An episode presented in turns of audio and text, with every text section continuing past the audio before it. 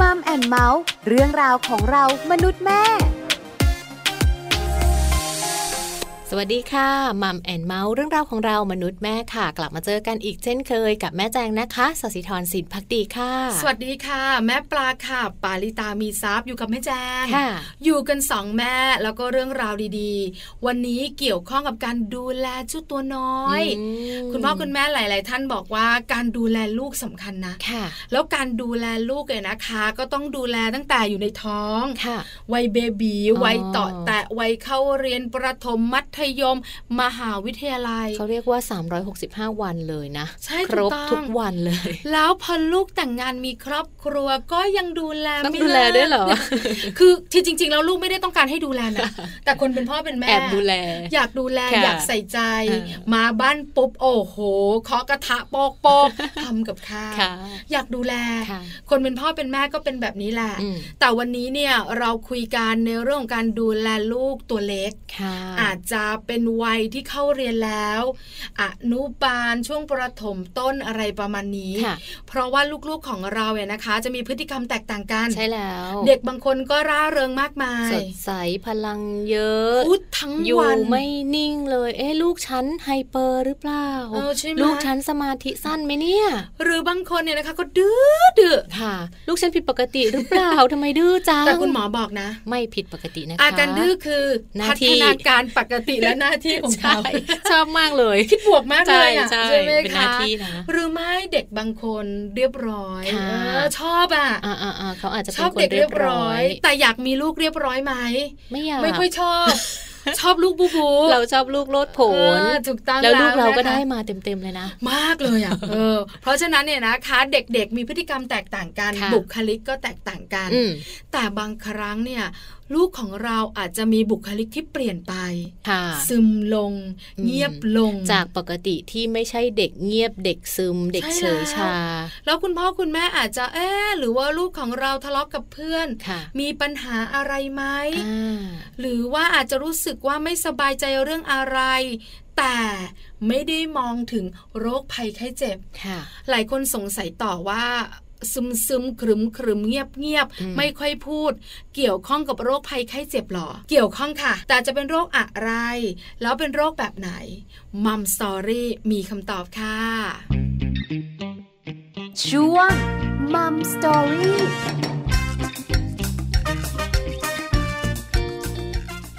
ช่วงของมัมสตอรี่วันนี้ค่ะ เป็นอีกหนึ่งเรื่องเลยนะคะ ที่อยากชวนคุณพ่อคุณแม่ค่ะ ให้มาติดตามพวกเราทั้งสองแม่นะคะ เพราะว่าวันนี้เนี่ยเราหยิบยกเรื่องของโรคประเภทหนึ่งค่ะ ที่มักจะเกิดขึ้นกับผู้ใหญ่กับคุณพ่อคุณแม่ที่ได้ยินกันอยู่บ่อยๆ แต่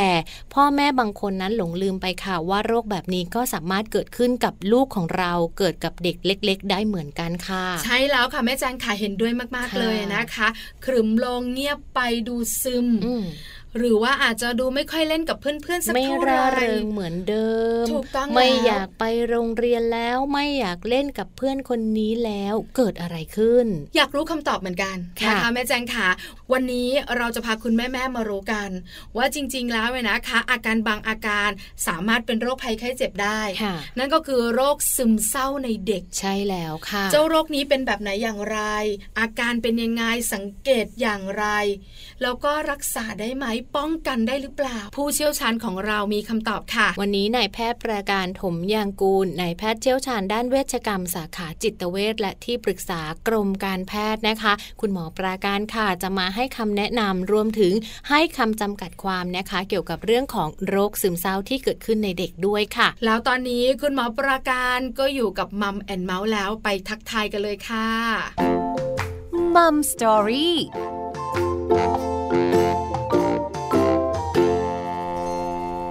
สวัสดีค่ะคุณหมอขา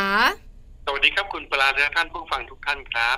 วันนี้นะคะมัมแอนเมาส์ขอความรู้คุณหมอค่ะ เรื่องของโรคซึมเศร้าในเด็ก แต่คำถามแรกอยากรู้กันก่อน โรคซึมเศร้าคืออะไรคะคุณหมอ ต้องเป็นเรื่องของอาการก่อนนะครับ อาการซึมเศร้ามีรู้สึกเบื่อเบื่อในนายๆสิ่งที่อยากทำก็ไม่ทำนะครับ แล้วก็อาจจะทำให้ช่วงนั้นเฉพาะช่วงนั้นเนี่ย เราก็ผลการเรียนอาจจะไม่ดีบ้าง หรือว่าไม่มีสมาธิบ้าง แต่ ค่ะ ถ้าเรียกว่าเป็นโรคนั้นเนี่ย จะต้องมีช่วงเวลาที่เรียกว่าเบื่อหน่ายท้อแท้ไม่อยากทำอะไรเลย ถึงสองสัปดาห์ติดต่อกัน ค่ะ ไม่มีสมาธินอนมีปัญหาเรื่องการนอนนอนมากหรือนอนน้อย การกินกินมากหรือกินน้อยนะครับ แล้วก็บางครั้งอาจจะมีเรื่องของความคิดไม่อยากอยู่ก็มีด้วยครับ โอ้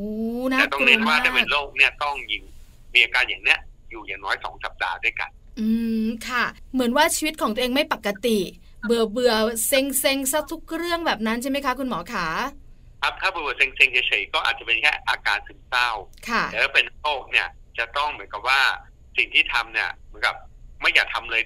24ชั่วโมงเลย ไม่อยากทำอะไรเลย เป็นเวลา ทั้งวันทั้งคืน ใช่ใช่ โอ้ ไม่ใช่ว่า นะคะ อยู่คนเดียวก็เบื่อเบื่อเซ็งๆเจอเพื่อนเออสนุกสนาน อันนี้อาจจะเรียกว่าอาการซึมเศร้าในบางช่วงอะไรเนี่ยนะครับ แต่ถ้า ค่ะ เป็นโรคอันเนี่ยมันจะมีอาการได้อยู่เกือบทั้งทั้งวันเลย อ๋อ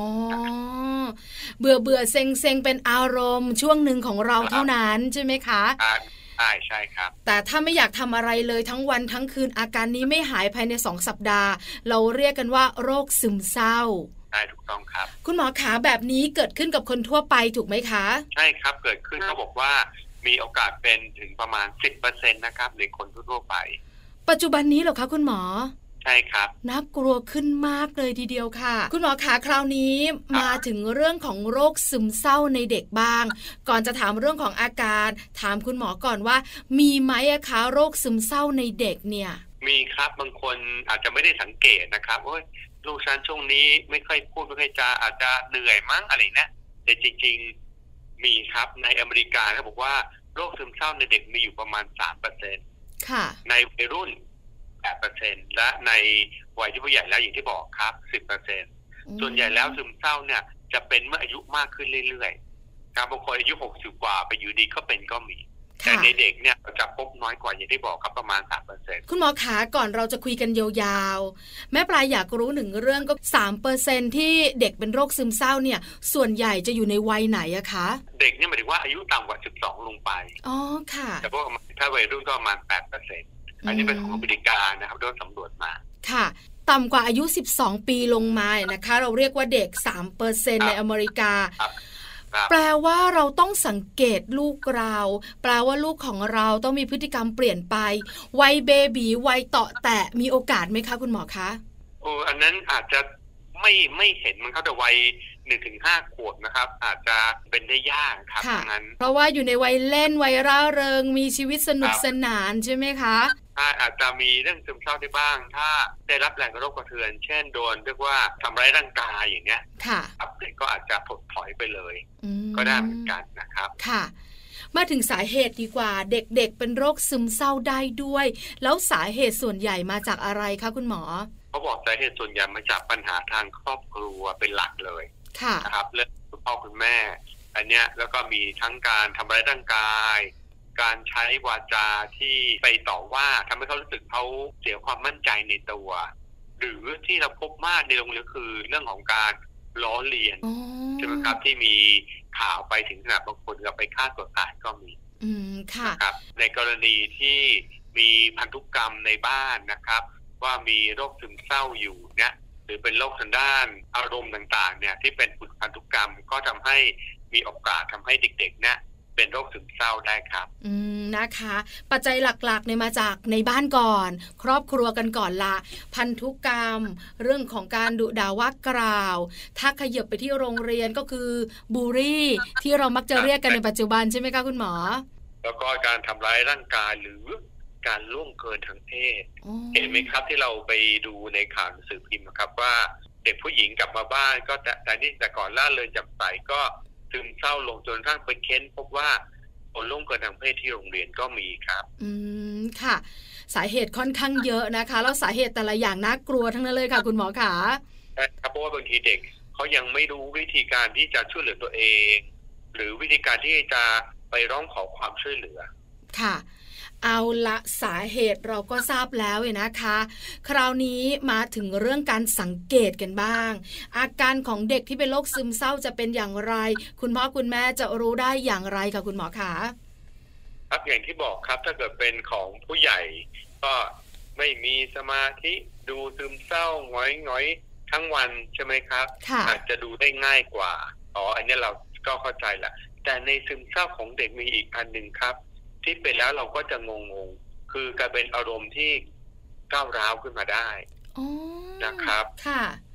หรือเขาบอกว่าเอ่อเด็กที่ไปทำอะไรสิ่งเสี่ยงๆต่าง ๆ เนี่ย ก็มาจากซึมเศร้าได้ เช่น ขับมอเตอร์ไซค์แว้นต่างๆ คือเขาเรียกว่าเป็นการทำให้รู้สึกความเศร้าเนี่ยมันหายไป ก็เลยไปทำความเสี่ยงขึ้นมาแทน ค่ะ จะได้ลดเศร้านะครับ แล้วก็เด็กเนี่ยอีกอันหนึ่งในบางพวกก็จะไปเรียกว่าใช้สารเสพติดอาจจะไปดื่มเหล้าทั้งนั้นที่อายุยังน้อยนะครับ อันนี้ก็มีอยู่เหมือนกัน เพราะฉะนั้นในเด็กเนี่ยบางทีเราเอ๊ะทำไมนี่มากีกินเบียร์นิสัยไม่ดีอะไรเนี่ย ออกนอกบ้านนิสัยไม่ดีพบแล้วส่วนใหญ่เนี่ยมีซึมเศร้าร่วมด้วยทั้งนั้น โอ้โห นะครับยกเว้น ค่ะ แต่ว่าจะเป็นเป็นนิสัยไม่ดีจริง ๆ มันมันก็มีแบบหนึงนะแต่ส่วนใหญ่แล้วจะมีซึมเศร้าเพราะฉะนั้น ถ้าเราไปช่วยรักษาเด็กคนเนี้ยด้านซึมเศร้าพฤติกรรมที่ไม่ดีหลาย ๆ อย่างเนี่ยจะหายไป หรือเป็นพวกที่แยกตัวออกจากสังคมเลยเรียนก็ไม่ไปเรียนออกกลายเป็นซึมเศร้านั่นเอง คุณหมอคะ ต้องบอกว่าคุณแม่หลายท่านถอนหายใจนะ เออ เราไม่รู้เหมือนกันสังเกตยาก แล้วอย่างที่คุณหมอบอกดูงงงๆเหมือนกันว่าทำไมพฤติกรรมมันดูเหมือนแบบสุดขั้วนะ คุณหมอนะ ใช่ใช่ ใช่ไหมคะ ในในใช่ในผู้ใหญ่คือเหงาหงอยก็คือแบบเห็นเห็นชัด ๆ น่ะ ค่ะ ใช่ไหมฮะซึมลงเบื่อหน่ายท้อแท้ไม่ไปอะไรเนี่ยแต่ในเด็กเนี่ยแล้วบางทีก็ออกมาด้านร่างกายนะครับ เด็กก็จะปวดแล้วปวดท้องปวดหัว แต่เวลาหาสาเหตุอื่นแล้วจะไม่พบ อ๋อ ค่ะ มีทั้งเรื่องของการแสดงออก มีทั้งเรื่องของร่างกายที่เจ็บป่วย แต่จริงๆ แล้วไม่ได้เป็นอะไรเลย ครับใช่ครับ แบบนี้คุณพ่อคุณแม่ต้องสังเกตลูกตัวเอง แปลว่าพฤติกรรมเหล่านี้เนี่ยมันจะเปลี่ยนไปโดยสิ้นเชิงหรือเปล่าคะคุณหมอคะลูกของ ครับ เราเนี่ย แต่อัก็จะจะเห็นเปลี่ยนอย่างชัดเจนครับแต่บางทีก็จะไปคิดถึงด้านร่างกายก่อนก็ถูกครับว่า เช่นปวดท้องแล้วคิดเอ๊ะเป็นโรคอะไรหรือเปล่าโรคกระเพาะหรือเปล่าโรคไตติ่งหรือเปล่านะครับ แต่เมื่อไปตรวจแล้วเนี่ยจะไม่จะไม่พบสาเหตุที่แท้จริง ม อันเนี้ยต้องให้ ค่ะ ค่อยมาดูละแล้วประกอบกับที่ลูกเนี่ยอาจจะพูดน้อยลง แยกตัวบ่นไม่อยากไปโรงเรียน อันเนี้ยจะพบมากกับพวกที่โดนล้อเลียนที่ที่โรงเรียน อืมค่ะ นะครับ แล้วที่ลูกของเราเปลี่ยนไปก้าวร้าวเลย หรือบางครั้งอาจจะมีพฤติกรรมแบบเปลี่ยนสุดขั้วแบบนี้เนี่ย คุณแม่ต้องสังเกตยังไงคะคุณหมอขา ก็ต้องดูว่าถ้าเกิดสมัยก่อนเนี่ยลูกก็เป็นธรรมดาใช่ไหมครับ แล้วก็อยู่อยู่ดีช่วงนี้พูดเถอะเนี่ยก็หงุดหงิดง่ายเหมือนกับตะโกนมาแม่ไม่เข้าใจหรอกอะไรเนี้ย อ๋อ นะไม่มีใครเข้าใจฉันเลยอันเนี้ยนะครับ คือคือเป็นการที่เขารู้จักจะแสดงออกมายังไงด้านซึมเศร้าละ ค่ะ ก็จะแปลออกมาอีกแบบหนึ่งเพื่อเรียกว่าเป็นการร้องขอความช่วยเหลือเหมือนกัน อืม แต่ก็จะไปมองเอ้ยลูกตัวนี้ไม่มาก้าวร้าวเหรอทำไมโรงเรียนสอนไม่ดีเหรอทำไมให้มาก้าวร้าวที่บ้าน ไม่ใช่แปลว่าเขาต้องมีอะไรบางอย่าง เพราะฉะนั้นควรต้องหาเวลาคุยกันให้สบายๆโดยที่พ่อแม่ไม่ไม่ไม่ตึงเครียดด้วยนะครับ แต่ส่วนใหญ่แล้วพ่อแม่จะตึงเครียดแล้วก็แล้วก็ไปคุยกับลูก เพ ค่ะ ราะฉะนั้นก็มีปัญหาขึ้นมาตามมาอีก แค่คุณหมอบอกเนี่ยนะคะ แม่ปลาเองนั่งฟังอยู่เนี่ยเครียดไปด้วยแล้วค่ะคุณหมอคะคือมันเป็นความกังวลความเป็นห่วงผสมกันไป เลยแสดงออกมาในแนวของความเครียด งั้นถามต่อเลยค่ะ คุณหมอ แล้วแบบนี้คุณพ่อคุณแม่นะคะ จะรับมือลูกที่เป็นโรคซึมเศร้าได้ยังไงบ้างอะคะ เมื่อเห็นมีพฤติกรรมเปลี่ยนแปลงไปนะครับ หาจังหวะเวลาสบายๆนิดนึง ค่ะ นะครับ อย่าเร่งรีบนะครับ เป็นช่วงเย็นหลังทานข้าวเสร็จแล้วค่อยๆถามว่าเป็นยังไงบ้างคือทานได้จะบอกเอ้ยลูกซึมเศร้าหรือเปล่าก็ต้องถามว่าอยู่ที่โรงเรียนเป็นยังไงบ้างในช่วงนี้เออเรียนสนุกไหมเพื่อนเป็นยังไง หรือมีคนแถวบ้านมีเป็นยังไงบ้าง บางครั้งเราอาจจะรู้สึกแปลกๆ ก็ถามว่าช่วงนี้มีใครมาแกล้งหนูหรือเปล่า อืม อาจจะต้องใช้ ค่ะ คำเทนนี้ไปเลยนะครับ แล้วก็ดูช่วงนี้หนูอารมณ์ไม่ค่อยสบายมีอะไรอยากจะเล่าให้คุณพ่อคุณแม่ฟังไหม แต่อันเนี้ยคือต้องหลังจากที่เราได้เรียกว่าคุยกันสักนิดนึงเรื่องทั่วๆไปก่อน ค่ะ นะครับ แล้วก็โยงเข้ามาในนี้ลูกจะได้มีเวลาเต็มตัว อ๋อ นะครับ ค่ะ คุณพ่อคุณแม่ยุคใหม่นะคุณหมอเนอะต้องมีการเกริ่นนำเข้าประเด็น ปิดประเด็นนะคะใช่ไหมคะคุณหมอขา ถ้าเกิดสมัยก่อนนี้ก็ถามตรงๆเลยเป็นอะไร เออค่ะ แต่วันนี้ไม่ได้แล้วสมัยนี้ต้องค่อยๆไปเกินนะแล้วเชื่อไหมครับจากที่หมอเจอเนี่ย เด็กหลายคนบอกพ่อแม่ให้พามาพามาพบแพทย์ โอ้ ครับโดยเฉพาะที่อายุประมาณสักสิบห้าสิบหกเนี่ย ค่ะ เขาจะเริ่มได้ละ ครับช่วยพามาหน่อยพอดีพ่อแม่ก็บอกเขาเคยบอกเขาบอกว่าเออบอกพ่อแม่ต้องนานแล้วไม่พามาสักทีอะไรเงี้ยจนกระทั่ง เขาไปเริ่มทำร้ายตัวเองอันนี้ต้องระวัง อืม นะคือเขาไม่รู้จะ ค่ะ ทางออกทางไหนละที่จะสื่อสารกันได้ ค่ะ คุณหมอขาคุณพ่อคุณแม่เนี่ยต้องคุยกันล่ะ แบบสบายๆบรรยากาศไม่ตึงเครียด เกริ่นนำเข้าประเด็นปิดท้ายหาทางออกนะคะ แต่คุณพ่อคุณแม่หลาย ๆ ครอบครัวกังวล ว่าถ้าจะพาลูกมาหาจิตแพทย์ มาหาคุณหมอที่เกี่ยวข้องกับเรื่องของสุขภาพใจแบบเนี้ยแล้วจะโดนคนข้างบ้าน คนใกล้ตัว หาว่าลูกตัวเองเป็นบ้าหรือเปล่า เป็นโรคจิตเภทหรือเปล่าแบบนี้เนี่ย เราจะแก้ความคิดเหล่านี้ของคุณพ่อคุณแม่อย่างไรดีอะคะคุณหมอ ครับก็ขอให้ทางวิทยุทางโทรทัศน์เป็นสื่อกลางครับ ที่จะให้ความรู้กับทุกคนว่า เวลาคนเรานะครับบางครั้งอาจจะมีเรื่องของปัญหาทางอารมณ์ ก็มาพบจิตแพทย์ได้ ค่ะ เช่นเราเป็นโรคปวดท้องก็ต้องไปหาแพทย์ใช่ไหมครับทั่วๆไปวันนั้นเมื่อมีปัญหาอารมณ์ต้องยอมรับครับว่า เป็นเรื่องปกติที่คนเราเนี่ยสามารถมาหาจิตแพทย์ได้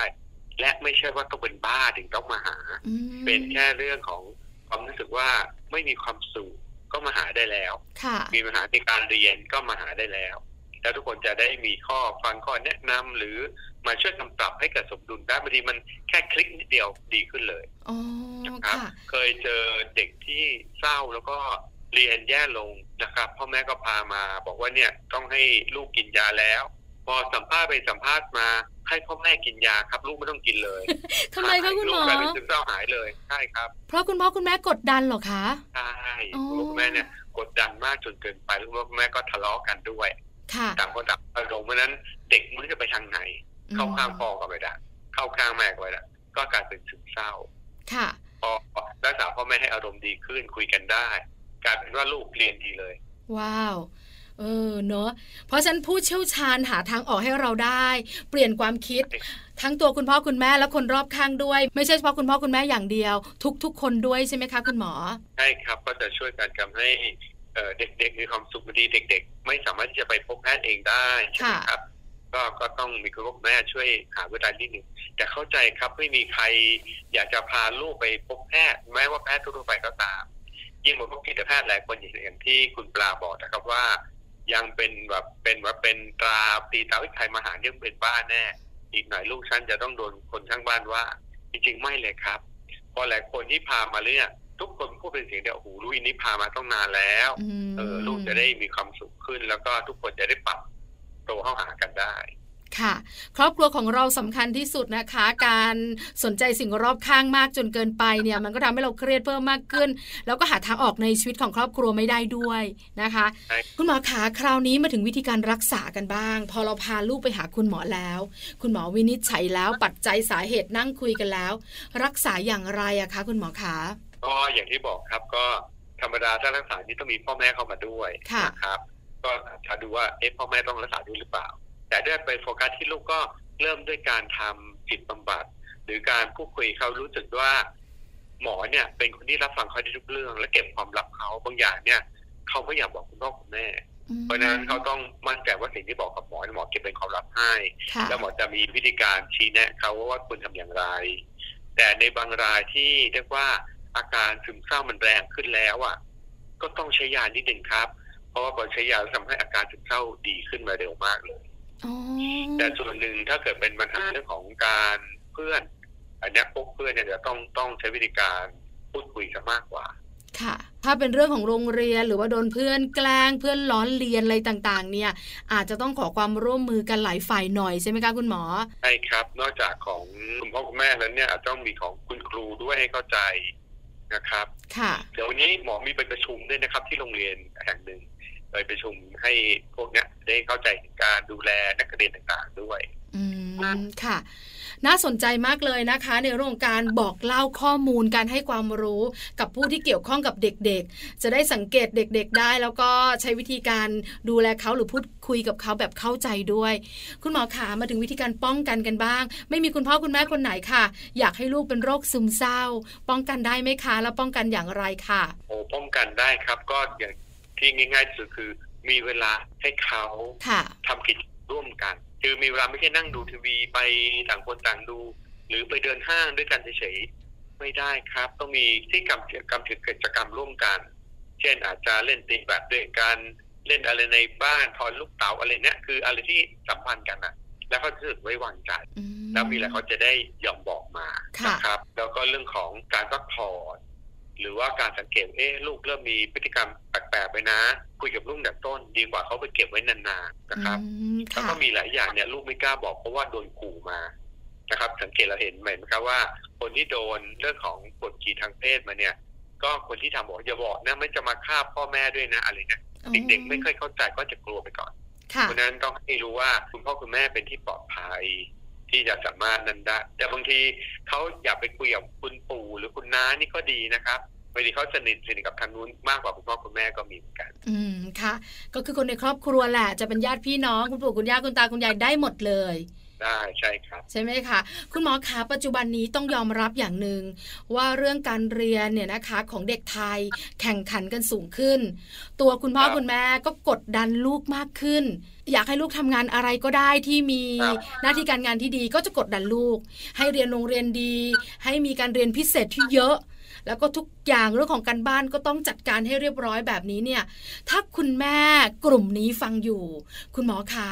ขอคำแนะนำหน่อย ขอการที่จะบอกกล่าวคุณแม่กลุ่มนี้หน่อยสิคะ ครับ ก็เข้าใจครับทุกคนก็อยากจะวางรากฐานที่ดีที่สุดให้กับลูกโดยที่บอกว่าจะต้องเรียนให้หนักเพื่อได้สมัยก่อนเรียกว่าเป็นเจ้าคนในายคนเนี่ยนะครับ แต่การศึกษาที่แท้จริงเนี่ย ควรต้องเป็นไปตามวัยวัยที่เราจะต้องให้ปล่อยเขามีเวลาเล่นมากขึ้น เพื่อให้สมองเขาเนี่ยเติบโตแล้วก็มองโลกออกมาได้หลาย ๆ อย่างมากขึ้นครับ การเล่นเนี่ยทำให้เขารู้สึกมีชีวิตชีวามากยิ่งขึ้น ถ้าเราไปสังเกตในประเทศที่ประสบความสำเร็จในการเรียนการสอนเนี่ย จะพบว่าเขาให้เวลากับการที่ให้เด็กๆเนี่ยได้ศึกษาด้วยตัวเขาเอง หรือการเล่นเนี่ยค่อนข้างจะเยอะนะครับ มากกว่าการที่ต้องไป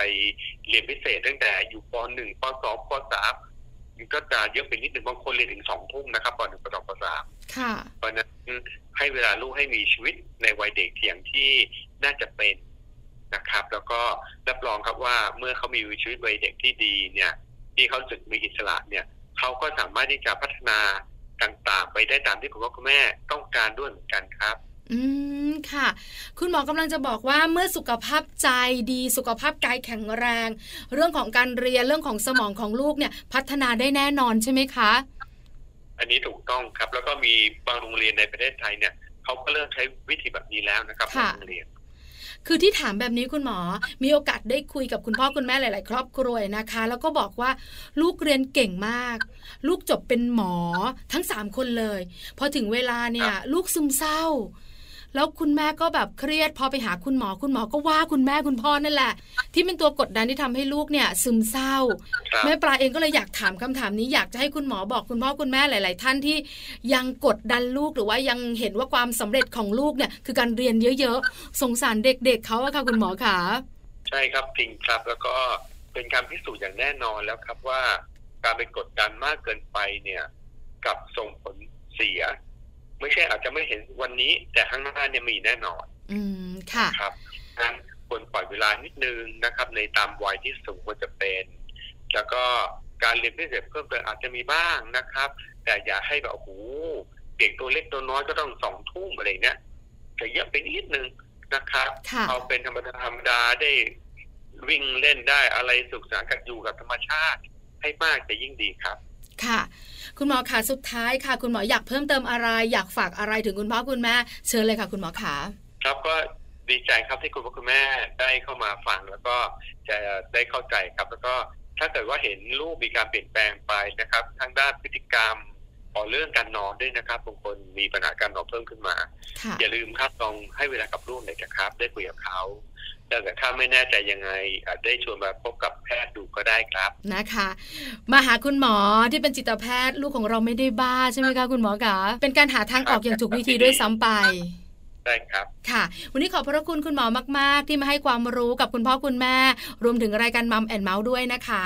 ครับ ขอบคุณมากครับคุณปลาทักท่านผู้ฟังทุกท่านครับ ค่ะ สวัสดีค่ะคุณหมอขา สวัสดีครับ ขอบคุณนายแพทย์ประการถมยางกูลนายแพทย์เชี่ยวชาญด้านเวชกรรม สาขาจิตเวชและที่ปรึกษากรมการแพทย์ด้วยค่ะ เกี่ยวกับเรื่องของโรคซึมเศร้าในเด็กนะคะภัยเงียบที่คุณพ่อคุณแม่ไม่ควรมองข้ามค่ะ เราได้ฟังแล้วที่สำคัญค่ะ เราได้รู้ด้วยว่าเราจะดูแลลูกของเราอย่างไรให้ห่างไกลจากโรคซึมเศร้าค่ะ อันตรายนะ ค่ะ แล้วก็ส่งผลเยอะมาก ๆ สำหรับเจ้าตัวน้อยลูกของเรา ใช่ แต่คุณพ่อคุณแม่ขาสังเกตได้นะ ค่ะ เราสามารถสังเกตลูกได้เราสามารถช่วยลูกของเราได้ ค่ะ อย่าปล่อยปละละเลยนะคะ สุขภาพกายสุขภาพใจของเจ้าตัวน้อยสำคัญมากๆ ใช่แล้วค่ะสำหรับวันนี้นะคะ เวลาของมัมแอนเมาส์หมดลงแล้วค่ะ กลับมาติดตามกันได้ใหม่ค่ะ ในครั้งหน้านะคะสำหรับวันนี้เราทั้งสองแม่ต้องลาไปพร้อมกันเลยละค่ะ สวัสดีค่ะ